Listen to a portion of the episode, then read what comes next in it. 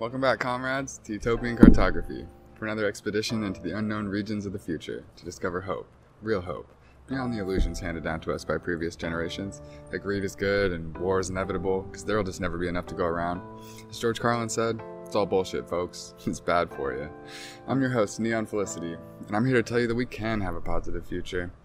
Our guest on today's voyage is Isis Indriya, co founder of Living Village Culture, a collective of educators and creatives dedicated to bridging art, immersive experience, and activism through event production, education, retreats, and ceremonies. We met a couple years ago when I started working for The Compass, a project of Living Village Culture that curates the philosophy content at Lightning in a Bottle, my favorite conscious festival. In the conversation you're about to hear, we talk about the ritualistic roots of theater, reaching back to sacred rites in the Horus Temple, where the ancients had a more active relationship with their myths, understanding that they manifest all of our lives, so it's better to be involved in communion with them, rather than merely as a passive recipient, the way commercial culture renders its consumers. We discuss how we're always creating something, and how the act of ritual is a way of intentionally manifesting the beauty we want to see in the world. We talk about the colonization of prayer and how part of the program was to cut us off from our innate power as vessels for the life force of creation. Now we can relearn an authentic relationship with our own thoughts, words, and deeds.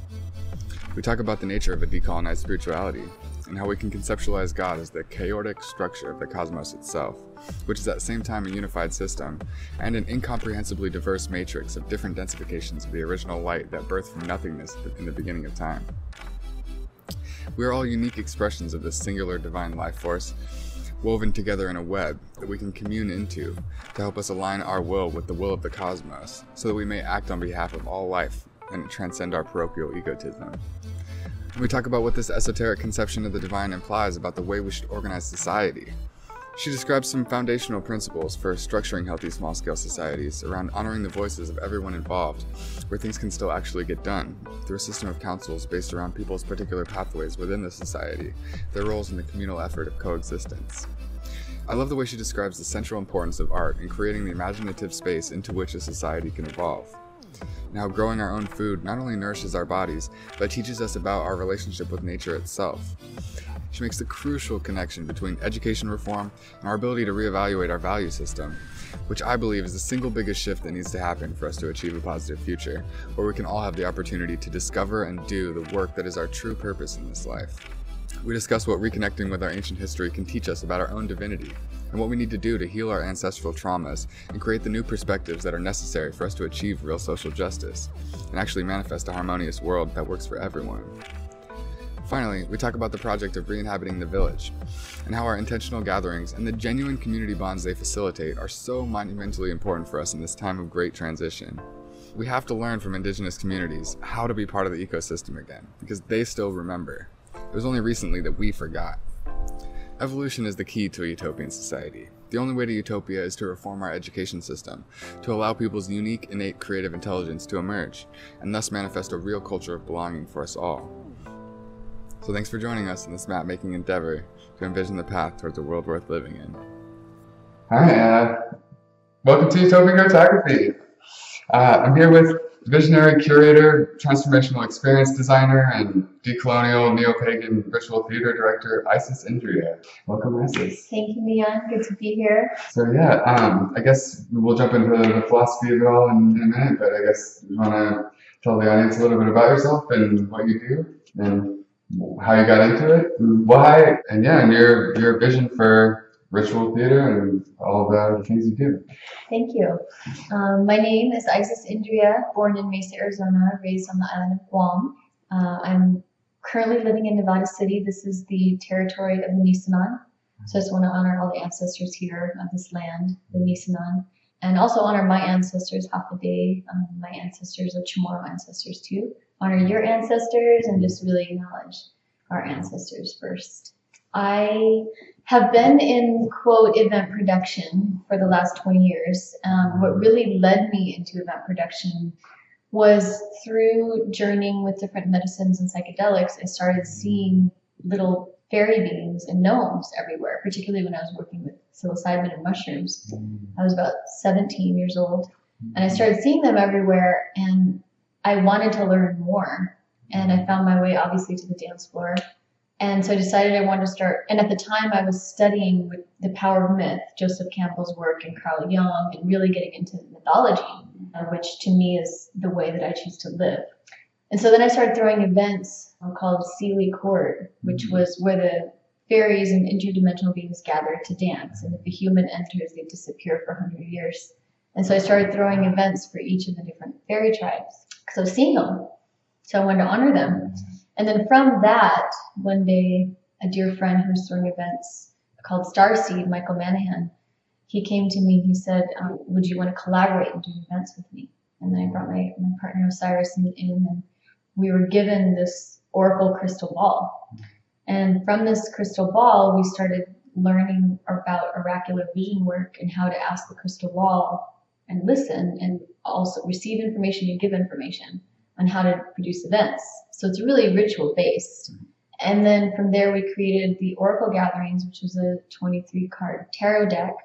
Um, and each event was a tarot card. We you know, educate workshops and ritual and classes and theater and music, all around that archetype. So the community, it took us 10 years, went through a 10 year journey through the archetypes.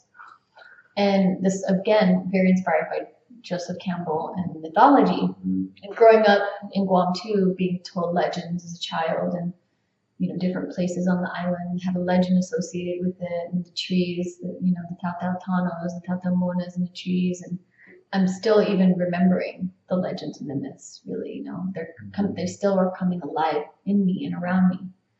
And so from the work of the Oracle gatherings, I met Eve. And um, we com- came together around ritual theater. It was actually the King's Chamber was the name of the tarot card, and I remember we became friends through our dear friend La, and I asked her to be Sekhmet, which is like full circle because now we work with Sekhmet all the time. You know, it's just interesting how things unfold, and that's how our relationship began. And um, we started doing ritual theater. She was doing events in San Francisco too, so we were both doing event production. We were also both Kabbalah students. She was studying more Jewish mysticism. I was doing more Hermetic Kabbalah through one of my teachers, William J. Kiesel. And we came together around ritual theater. And I feel like now it's, you know, it's definitely over 15 years. And we've not only ritual theater, but really the art of ritual in general and learning how to commune with the mystery, um, this the sentience of creation and the life force of creation that lives in everything human and non-human, and learning how to build relationships and expand our awareness on the interdependent web of relations that exists in the web of life. Mm. And then from there, create really the world, the beauty we want to see in the world, which is turned into ritual theater, our serpent path work, Living Village Culture, which is the name of our company, that also curates for the Compass at Lightning in a Bottle, which is how we met and connected. Mhm. That really is about conscious education, curation, um, music, performance that has a very specific intention and ritual associated to it, and the really learning from our elders and wisdom keepers so that we can give something in a good way or offer something that's on behalf of our time for future generations to come, you know, and then really centered around the fire and the water.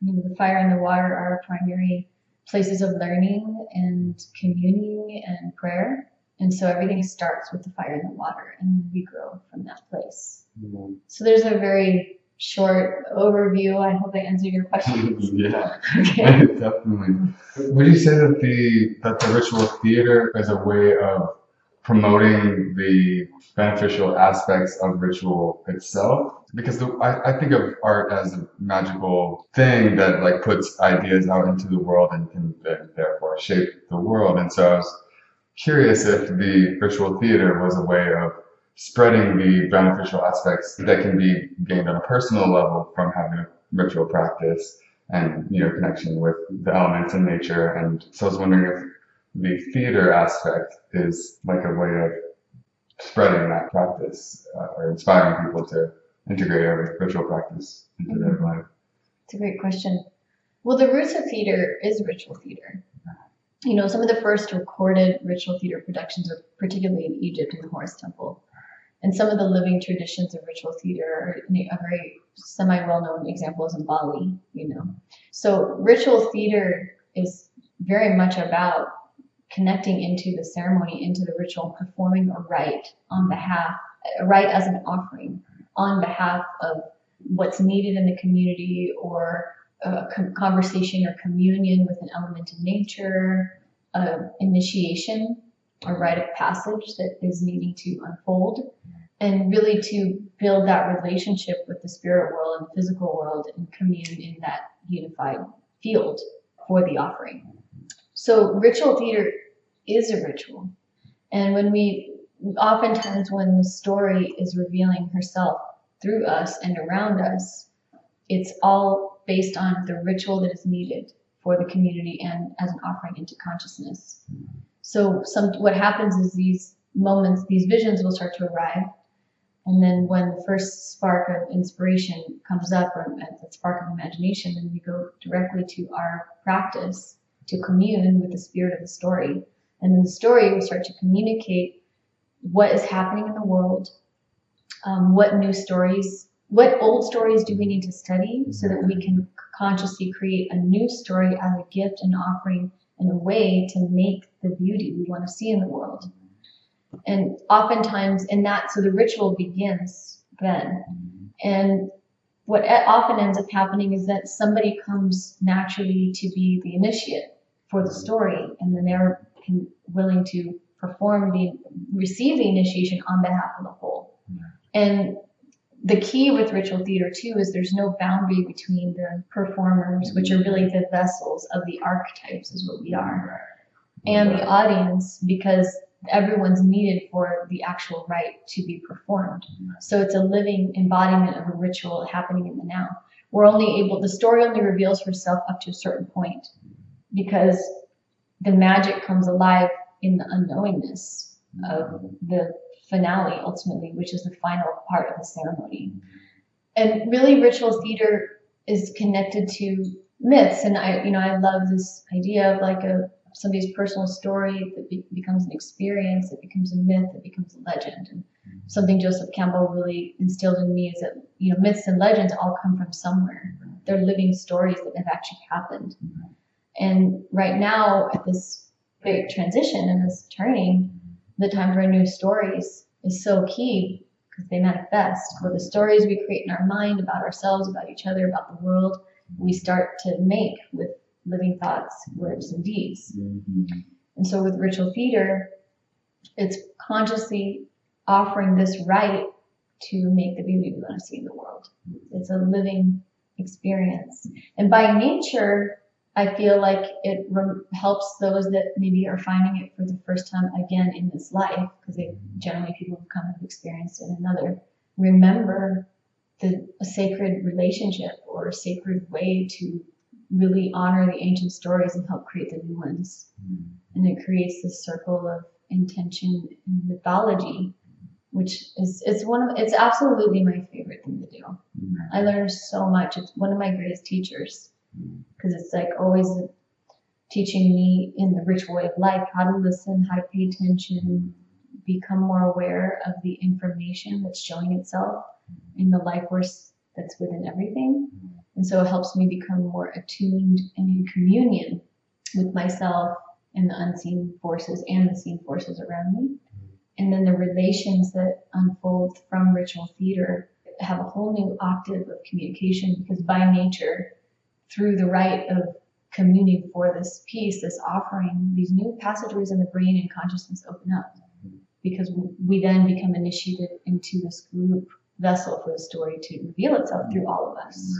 It's a constantly living, growing ritual. Right. That's amazing. So it like grounds us as living the story rather than it being out there, culture, mythology being some just a collection of stories that are out there. It helps us to realize that those stories exist through us. You know, where that the that culture is just this big thing of all of us living out these stories, living out the archetypes. And I feel like corporate pop culture is like designed to make people feel small and insignificant and unimportant because there's these big celebrities up there that they're the, they're the ones who matter.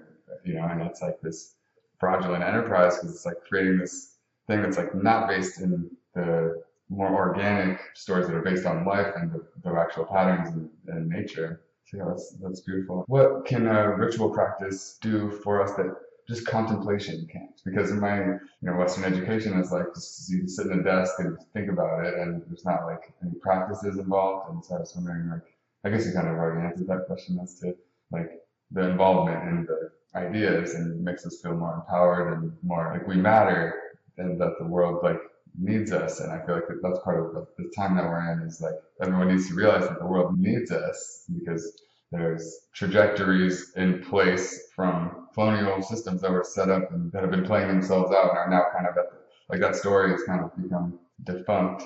And so it's like we're, we're trying to figure out how to create a new story. It's like colonialism like wiped out all the stories of us being a part of it and just like replaced it with this story of you're just a servant of this king of the universe. There's this one God, and he has this one church, and it's a big hierarchy. And well, I one thought, one thing I could offer that I said, and I can say a little bit more about is um how I see it is, you know, we're always creating something. We're always moving forward. Mm-hmm. You know, we learn, um, hopefully, learn from the past, learn from where we came from, and then that experience helps us in manifesting in a good way.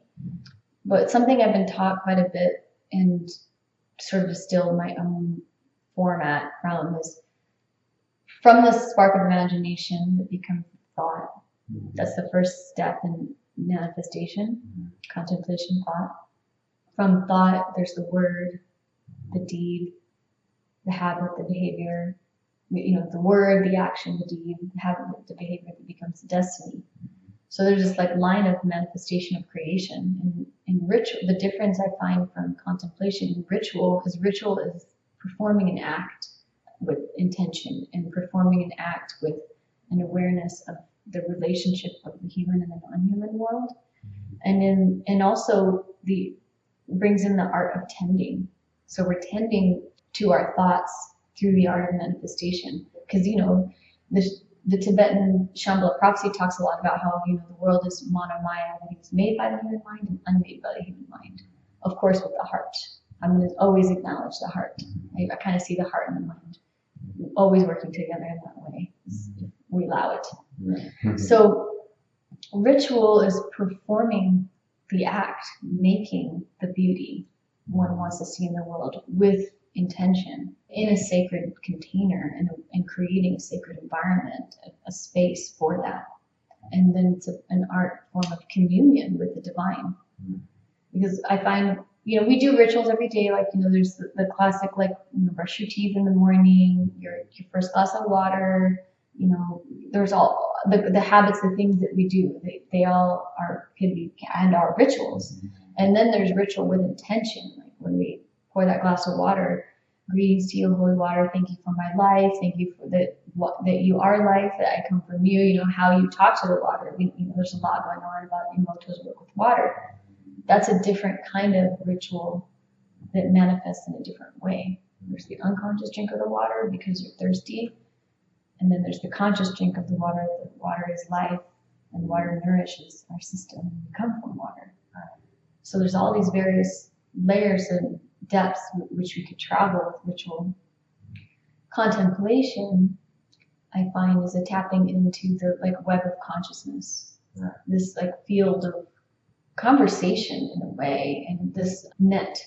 Alex Grey talks about Indra's net, this net of consciousness where it's there's a weave, it's woven, and he talks about Indra's net. I'll, I'll do my best to explain it. That at every point in the weave, there's a jewel, and it's a multifaceted jewel. And at any point you look at the jewel, you see all the jewels of the web reflected inside of it mm-hmm. again and again and again. So it's this holographic universe. So in the realm of contemplation and you know the work of emptying the mind, um, we I find that at least for myself, I tap into this web of consciousness that is a web of relations.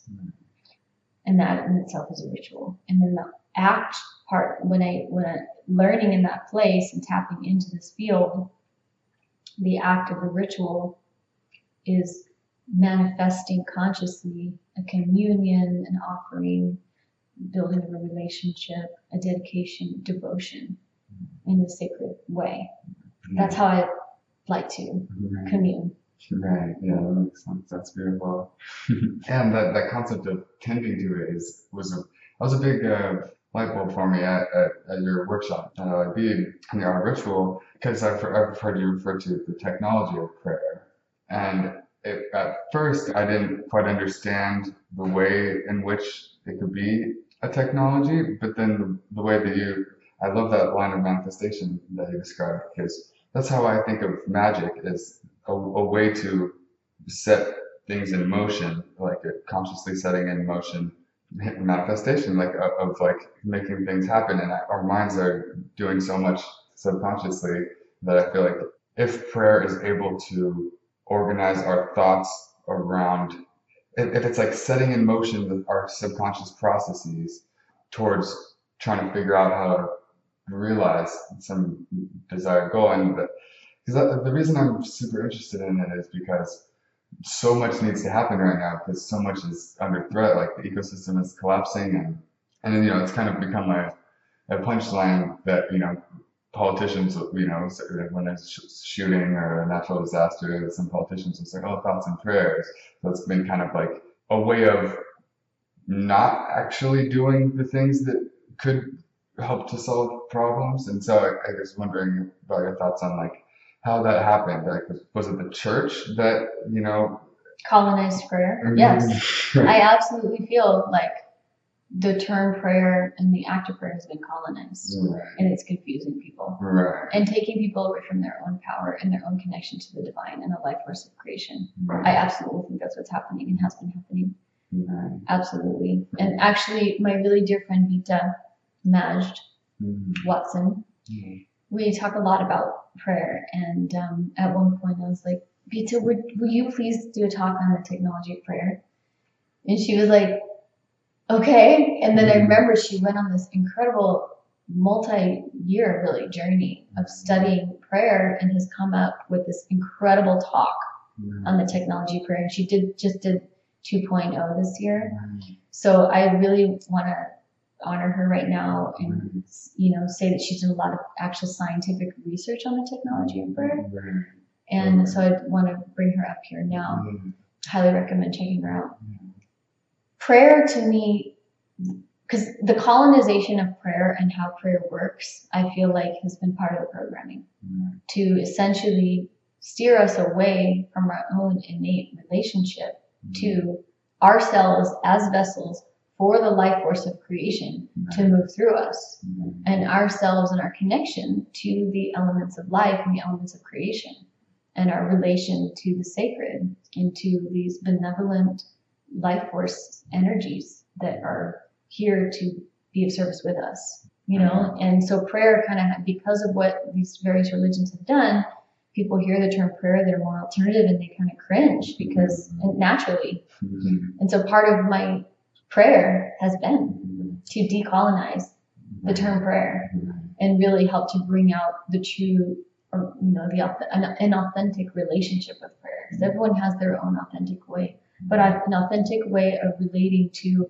one's own thoughts words and deeds and how that comes into manifestation Mhm. Pause. On that note of decolonizing prayer, I was wondering, is part of the problem monotheism? Because I've been trying to, I've been struggling because I was I was raised Catholic and went to a Catholic high school and took all these theology classes and you know left the faith because I determined that it was an insufficient explanation of of the world, and then so I've I've been wondering recently to what extent it's the yeah, like uh, Vandana Shiva called it um, monoculture of the mind. The whole idea of like that there's just this. That's why I, I call it. I call it the you know, the king of the cosmos. You know, jokingly because it's like all the wisdom traditions of the world have all these different archetypes and like honor all the different archetypes. But then it's like Christianity and the Abrahamic monotheisms. Like there's just this one guy, you know, with a beard and you know everything has to go through that and so i was wondering if part of the the decolonization of spirituality would be a retreat from this supposition that there's just there's that, that, there's just one God. But uh, on the other hand, you know, I like I, I do think of like everything as like the universe as being unified. So like when I think of God and I think about the universe as this like single system that you know is all you know connected to itself. And so I'm like, should I be thinking of that as God? I don't know. I'm just I'm so like torn about this like concept of God because so many people that I respect have more expansive conceptions of it. And so I'm trying to figure out what is the healthiest conception of God and because part of this the whole utopian cartography project is trying to figure out how we get to a better world.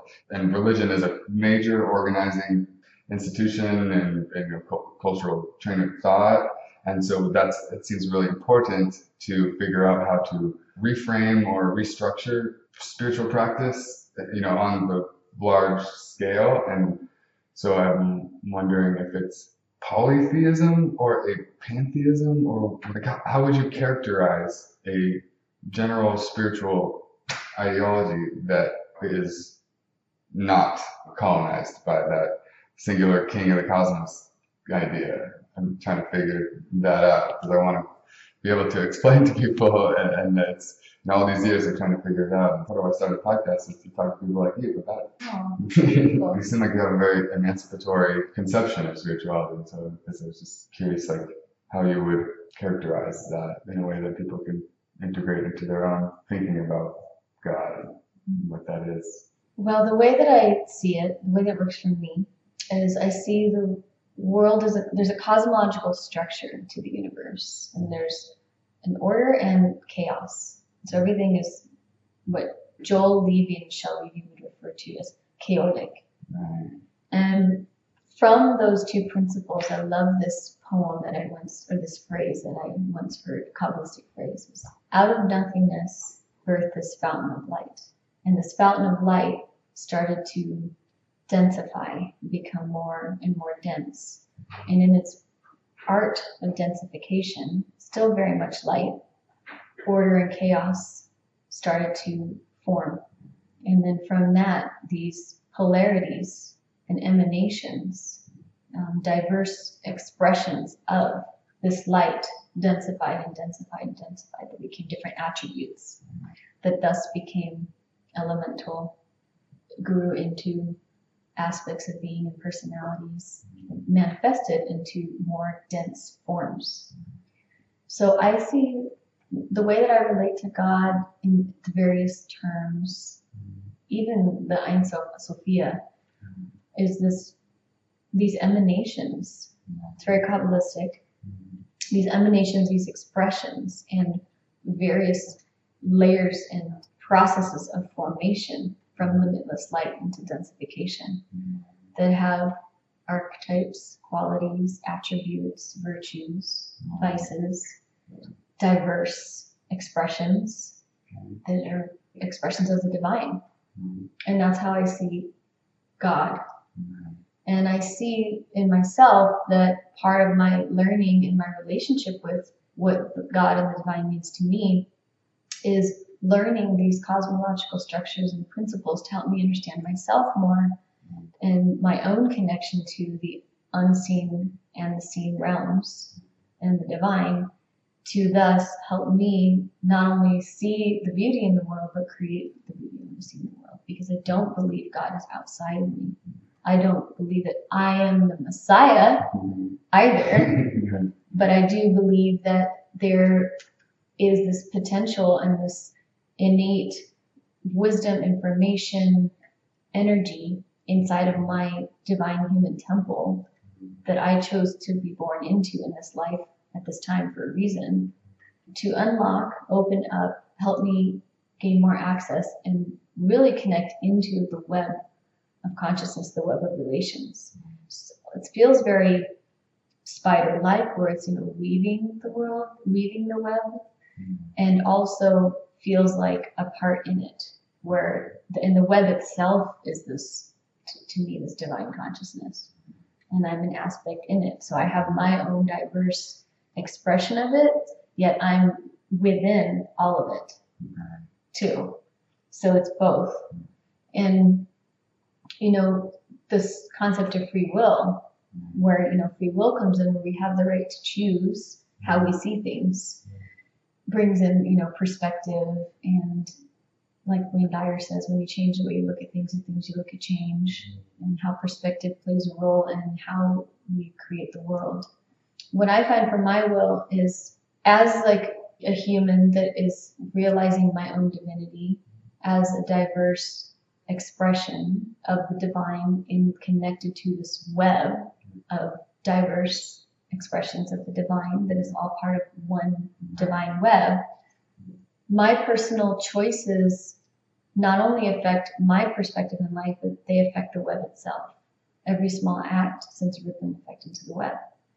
And so part of it is, for me, the learning and really the true realization on the responsibility of that every day deepens and grows.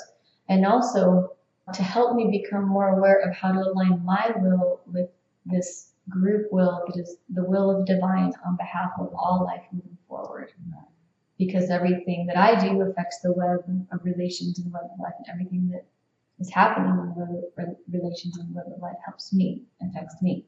So there's this wake up, shake up that's a wake up of the divine human nature that has responsibility to care for and uphold and tend to the web of divinity that is everyone and for everyone, human and non-human, mostly non-human.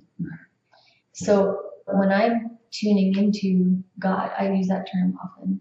Our creator is the term I choose to use the most, or divine, beloved. And sometimes I'm traveling and I hear Allah everywhere. Right. When I'm communing with that life force energy, I feel like I'm communing into the web. That's how I drop into it. And then I see myself as a jewel in the web. And no matter which direction I'm looking forwards, backwards, diagonal, up, down, circular, any direction I'm looking or tuning into, and making offerings those are reflected inside of it, this holographic universe.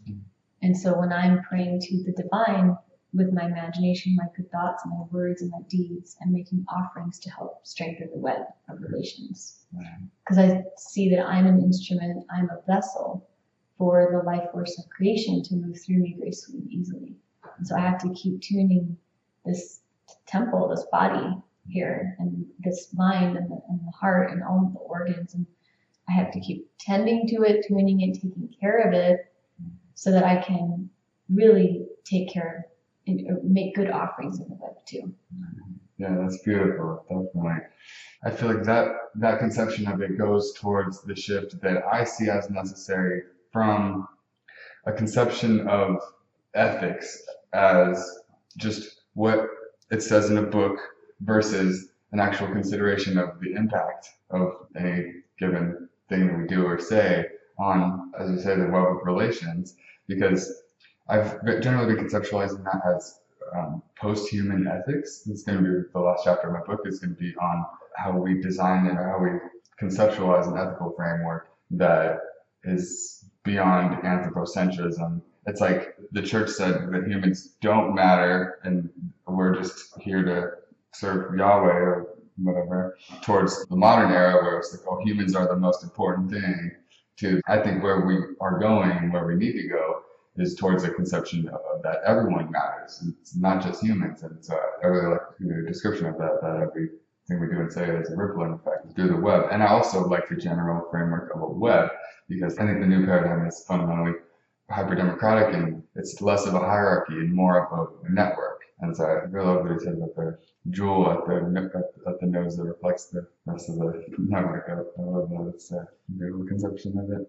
So, what do you think that conception of the divine and our relationship with it implies about the way we organize society? Because part of what's organizing our society now is this hierarchy where, you know, God supposedly put some people in charge and that's why they're in charge, as opposed to like considering the fact that they just did some conniving shit to get there. So I was wondering, like, what do you think a more post-anthropocentric conception of God and ethics would say about or, the way we organize our society and set up our economy and the civic structures. A lot of it is so anthropocentric that I've been trying to figure out how uh, the society will be structured such that, because I do think that we'll get to a point where, you know, we, still have human rights crises going on, but like, I think eventually we'll get to a point where animal rights will be much more prominent. And I can imagine the time in the not so distant future where we first give citizenship, or not maybe not citizenship, but some legal rights to you know maybe apes and then dolphins and then you know like and we you know yeah we work our way into the rest of the ecosystem and I love that. And so I was wondering if you had any thoughts on that. On what are some ways to organize a new society? Yeah. Okay. Well, I mean that's a big question. Right. I you know I feel like I'm still learning, but I can share how I feel at the moment. Yeah. I'm sure it'll evolve tomorrow, and next week, and next month, and forever. Right. Um, something that I find really interesting is Damanhur. I went with my ex-partner many years ago for an intentional communities conference because I, for a while, I was really studying intentional communities, and um, there was a couple things about the way they organize their community that I had never heard before. I'm sure it's happening elsewhere, but at least share these ideas. Well, first off, I feel like societies where everyone actually has a voice by nature are going to need to be smaller. Because the reality of everyone having a voice being heard, I feel like beyond maybe I don't really know the statistics, but beyond 600 to 1,000, I feel like is, is kind of unrealistic. You know, Yeah. maybe I'm I could be wrong. I hope I'm wrong, but that's sort of how that is how I feel about it at this moment. So I feel like values and relations of some spiritual connection is key and primary that everyone somewhat agrees upon. Mm. A way to like come back to the sacred in some fashion in that particular society is necessary. Whether the term sacred is used, whether the term prayer is used, or spirituality is used, some kind of communion that is beyond the human that has is based in like respect and integrity and really interdependence i feel like is a necessary consistent practice um, the other piece that i find you know, the way that we do it is like the sweat lodge or a new moon circle or you know oracular rites yearly we are yearly rites. The other thing i find is really interesting and important and so Damanhur does that. I'll get back to dom in a second. I'm going to skip, skip over here. Is that in an ancient Egyptian tradition, it is shared in stories that there were these 42 ideals of Ma'at, and it was an internal system of checks and balances. And in their stories and in their belief structure, that when the body died and the soul was on its journey into the afterlife to meet Osiris, their heart, the heart of the soul, was weighed with the feather of justice and harmony of Ma'at on the scale, tended to 2 by Anubis, and it was weighed against the 42 ideals. Then they had the chance for the 42 confessions. And the, the goal is that the heart is lighter than the feather, and then the soul passes into the afterlife. If the heart is heavier than the feather, then the soul gets eaten again by the hippopotamus crocodile and then goes back and has to do a new life Yeah.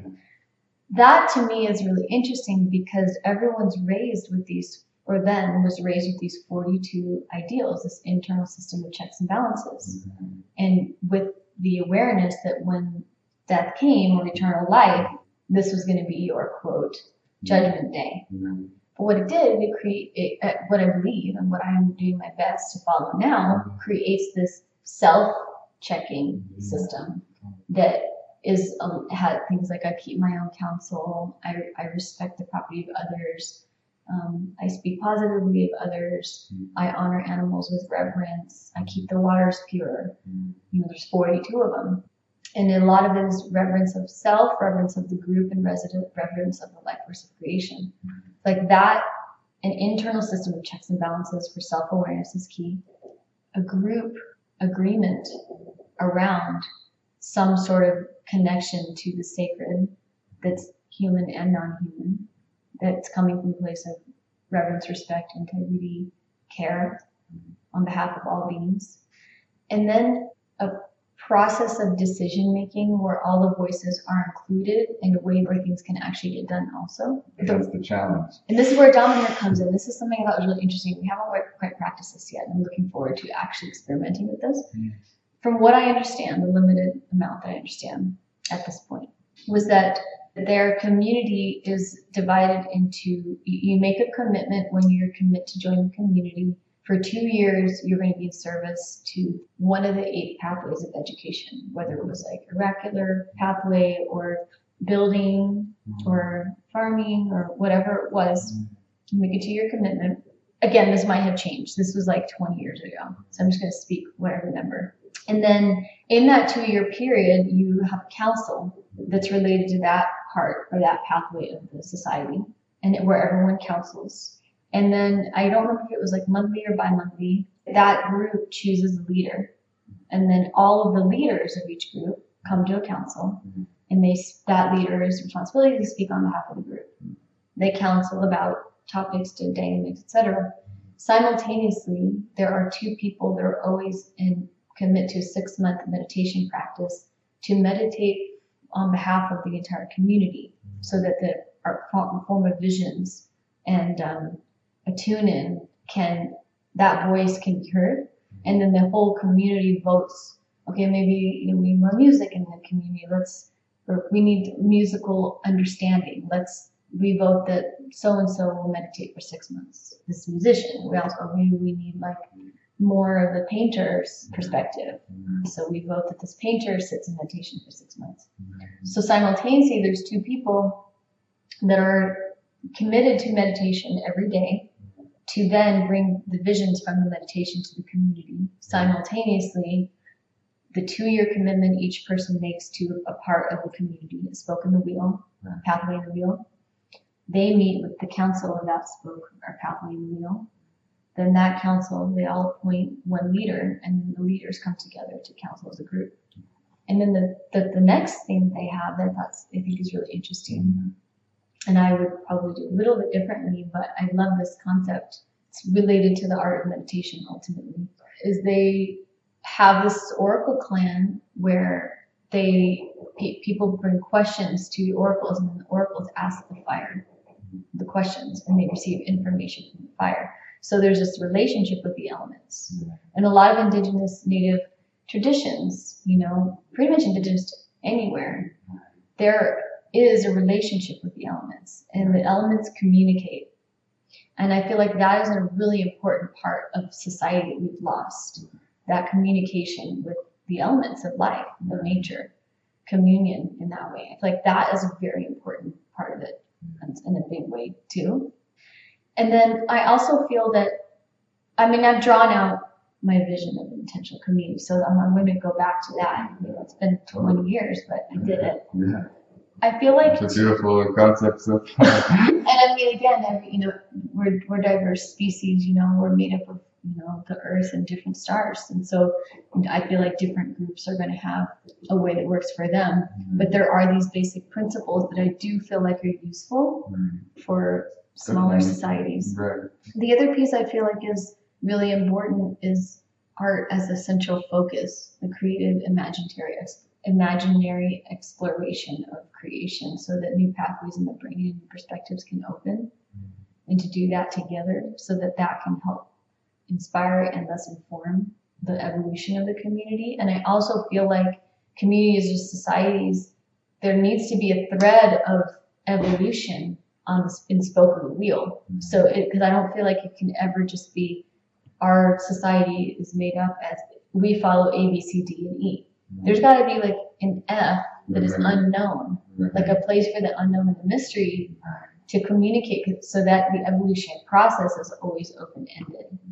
Almost kind of like hand fasts where like when two people come together instead of like getting married forever till death do you part make a commitment for one year. And then you come back that next year you make a commitment for two. And you come back that next year then you do four you double it. Then you do eight then you do 16 so mm-hmm. it's like really allowing evolution to be a part of the society's growth pattern versus having to bump up against a resistance to it. Right. because it's unknown is the center of it all in, a way. You know, it's all of the big unknownness. I also feel like, and it's a reminder for myself because I haven't done this in a while. I feel like growing food and like building a relationship with soil and plants and like blowing on your seeds and watching your seeds grow the food that nourishes your body and coming together around growing food, I think is for various reasons so important. Of course, obviously because of you know you're making the food that you're going to eat, and also the like learning about healthy soil and how healthy soil works on the brain and in the body and in the heart, and then also the really together having these very clear winds where you plant a seed Yeah. it grows into this beautiful, you know, bok choy. You eat the bok choy, goes back in your body. It's the cycle of life and death, and then also seeing what one small act can do that can nourish the self, and thus nourish the community, and then also that it's changing. There's a changing nature to it, and it's impermanent. Yet Right. the permanence is the continued cultivation. You know, Mhm. so like it brings in the art of tending and cultivation and helps people receive a, a win of some kind, a nourishment, and thus a feeling of belonging because it's an earth-based like, practice.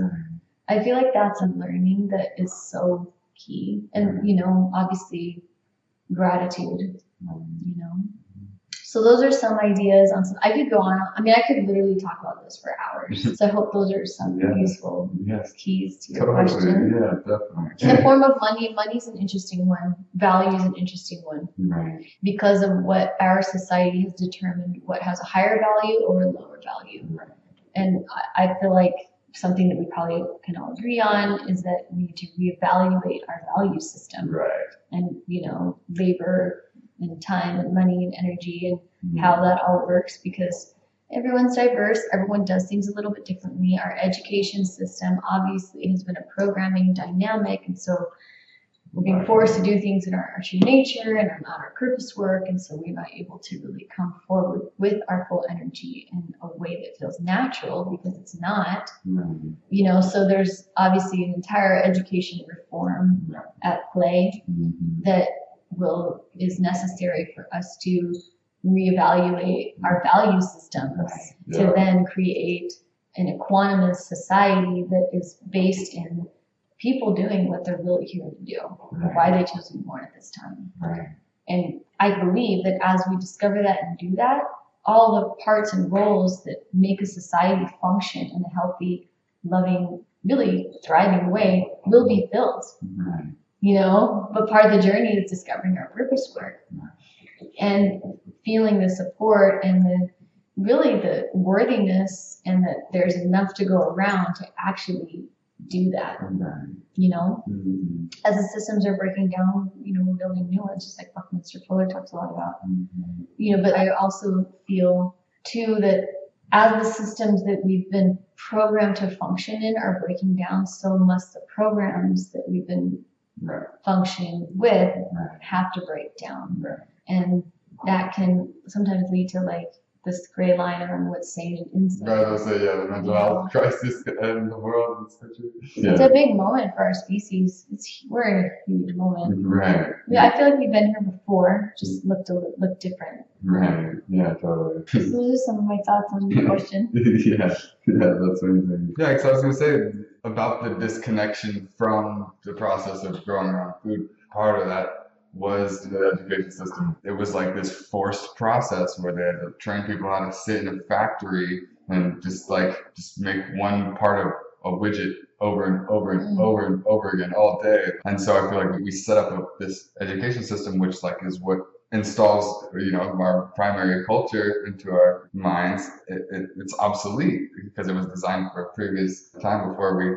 I don't know, like back when we first started inventing factories, and they're like, "Yeah, we need some workers in here," but nobody wants to sit still. Like, Such a big one. We talk about that one all day. right. No, Mhm. I have to go. Oh no. Let me. oh, time flew. Oh wow. Hold on a second. I could keep talking with you though. Should I just have this call real quick and then see where we're at? sure. Yeah. Does Yeah. that work for you? Yeah. Okay. So I see a big part of the problem that we're facing now as historical amnesia. Like people don't know where we came from, and so they're vulnerable to believing big lies about like who matters and what matters, and you know, like because people don't know what got us here. And so I was wondering your thoughts on like what reconnecting with our ancient past can tell us about the future and how we should go forward because it seems like we're stuck at an impasse because we don't know the long story that we've been evolving from. I mean, I am a huge student of ancient civilizations for the very reason of, you know, I feel like the lack of awareness or understanding of our true history is a big part of how colonization, what it's done and continuing to do. Because if we don't know who we really are or where we come from, we don't understand really our own innate intelligence and really the depth of pathways in our body and the wisdom and the water in the body and all of those things, and thus don't know how to move forward in a good way. I really feel like there has been a colonization or, or a plan, a program to basically shut down a lot of passages in the brain and access to the intelligence stored in our DNA and our body systems. And at this time when all of these things are being uncovered, like technologies or tech, really technologies that have always been there, but we've been colonized to believe that or understand that there's something different than that they actually are, like the Great Pyramid as an example. Mm-hmm. As more of a true understanding of these ancient structures and these artifacts and these myths and these stories are really being revealed everything we've ever thought we are or who we are or where we come from is changing and going to keep changing.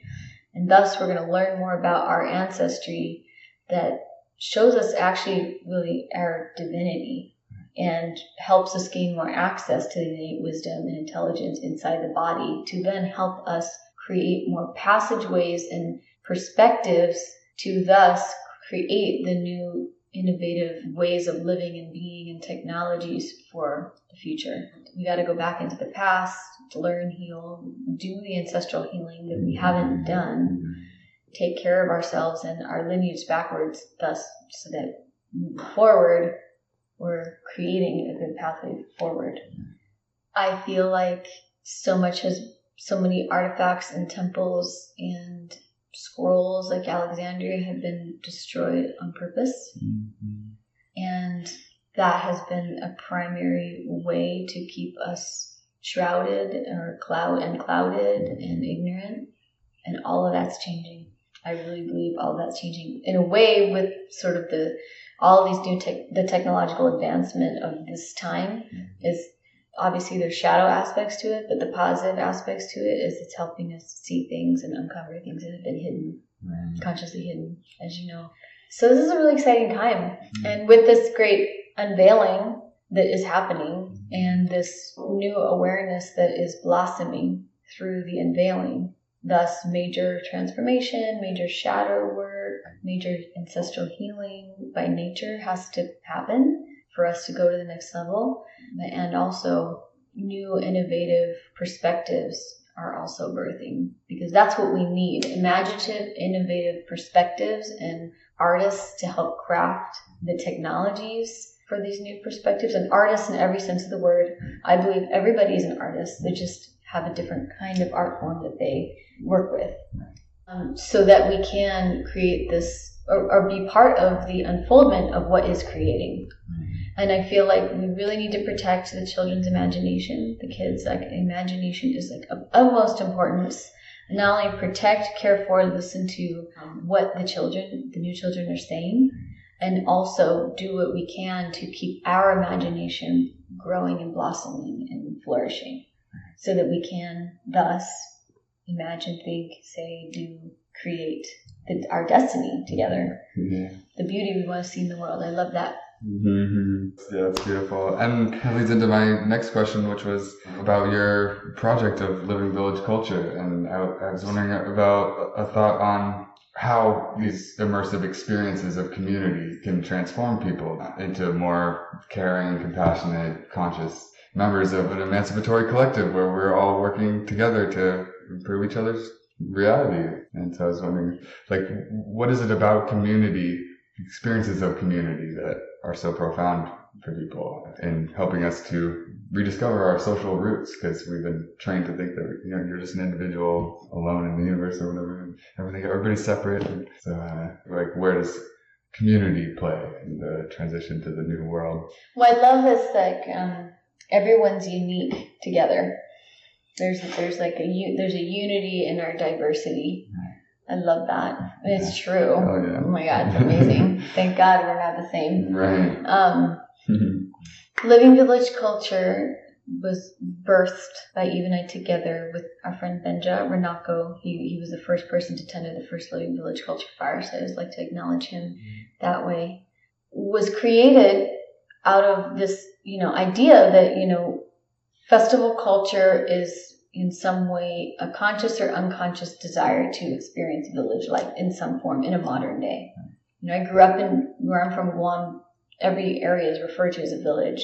It's multi generational and familial, and and so in a lot of ways, I feel like my part in our our duo dynamic is to help create the village that I was raised in in some modern way too. I feel like that's maybe why I was attracted to festival culture too, because it's some uncon- unconscious or conscious desire to experience village life. So living village culture is to create a living village culture where it's a way of life. A culture in, in the culture there is music, art, performance, education, rites, rituals, multi-generational relationships, you know, elders, children, adults, teens, multi-dimensional human and non-human relationships centered around a reverence for the sacredness of life intended to through the educational process that then and, and really to galvanize the activist potential of the people to thus like bridge build networks and really to create a culture of belonging. Because everyone's included everyone belongs everyone has a place everyone has a spoke in the wheel. Their unique diverse quality perspective way of doing things is necessary for the whole. And so the, a lot of the work of the compass is to help people find their mm. purpose that internal compass of where really the, the work that their purpose work they're here to do where they thrive reveals mm. itself to them. And thus find themselves amongst a community that is also doing that. So you feel a part of something, everyone has a role, everyone feels supported because the other roles are attended to and cared for. And there's this feeling of like we're in it together. A lot of our elders and wisdom keepers say over and over again, like keep gathering, keep gathering, gathering as much as you gather as much as you can. Mm-hmm. Because as the like systems that we've been programmed to function in are breaking down, and so does our the programming in our own minds. While we're going through these intense moments of transformation, being together Right. is so key so we don't feel isolated, alone, um, sometimes, you know, taken by our traumas or our ancestral healing dynamics that can sometimes take over. Instead, we feel a part of a group that is also on that journey together and how everyone has a different piece of a different way to share that can help inspire and or support and then also um, with a commitment to you know healing a commitment to healing so that we can then really be part of the ecosystem again. Because you know humans were always part of the ecosystem. It's only recently that we haven't been you know in the spectrum of all the species many times that we have lived here and some survived the floods and then repopulated like a lot of the ancients believe this has happened many times. And we're i feel like at the youngest we've ever been as a species and a lot of these indigenous communities and frontline communities really are still part of the ecosystem. They know how to tend to the ecosystem. We've just forgotten you know? And part of the healing and the focus on ancestral healing and the caring of self and the caring of each other is to take care of ourselves so that these traumas and dynamics aren't clouding our ability to remember what it means to be part of the ecosystem again and thus take the time to learn. Um, i feel like the only way that our species obviously is going to survive is if we become part of the ecosystem again. And really the need to survive also needs to be freed up. Mm-hmm. Because you know the will to live at the cost of everything else living this crazy program that we're in also needs to sh- change like this healthy relationship with the cycle of life and death and that you know every passing of a life every death feeds another life. We're just part of this eternal cycle and that, you know, I'm food for and nourishment for another life form and that feeling good, part of the reciprocal flow of, you know, life and creation. Mm-hmm. I feel like a healthy relationship with death is a big part of it too, mm-hmm. to help us release the obsession to live at all costs and the obsession to progress and this like progress obsession against all other things living. I feel like we're having to heal and take care of that and then remember that we're part of an interdependent web of relationships and ecosystem. We're one part in it. Yeah, that's beautiful. Yeah, that's definitely the lesson that needs to be learned and the experience that needs to be integrated. So that's uh Chief Seattle, I, I know the quote by heart, but he says something like, every small act sends a rippling effect into the web. It's a little different than that, but every small act sends a rippling effect into the web. Um, we, we are all related. We are all related. Whatever we do to the web affects the web and the mindfulness around how we are made of a web of relations. Some of my languaging is in there, but that's really a lot of what Chief Seattle talks about. And I feel like that's a really important message that I'm continuously learning about. I feel like it's a learning that never stops, you know? yeah, I guess that's how enlightenment works. and utopia, that uh, both are constantly a thing to be aspiring to. That we can never get there, no matter how far we progress towards it. So, and speaking of which, I guess to wrap up, I know you're a very busy woman and got a lot of big projects to get back to work on. So, thank you again for uh, your time today. This has been an amazing conversation, uh, and I guess uh, I'd love to leave uh, our listeners with like a one paragraph synopsis of your vision of utopia. I guess you've elucidated it pretty clearly in that last answer and in, in many of the answers, but I've been trying to ask uh, all these visionaries that I'm speaking to, like, what are the main points, the main aspects of a society where, you know, you would think, oh, we got there, or it's something that, that's worth trying to work towards, you know? Well, first off, I just want to say thank you for inviting me to be part of this podcast and really deeply appreciate who you are and the purpose of what you're doing here. It's so beautiful, and I just want to honor it and like bless your journey with it. It's already blessed, so I just want you to acknowledge the blessing mm-hmm. of it. Mm-hmm. Yeah, it's continual. So thank you. That's a very big question. You know, I feel like I have a lot of things to think about and feelings and I have contemplated this for a long time and something I've noticed even from, you know, in 2001 we drew out our own community, like literally mapped it. 2019, 18 years later, it's different now from then. And so I feel like part of the utopian society is this acknowledgement of evolution and growth and that things will change and as we grow how we care for and tend to and adapt to the changes that we're having, our communities having, the earth is having. It's like an adaptive, adapting nature, as I feel like an important part of utopian society, so that we can really allow ourselves to evolve and grow versus resist it.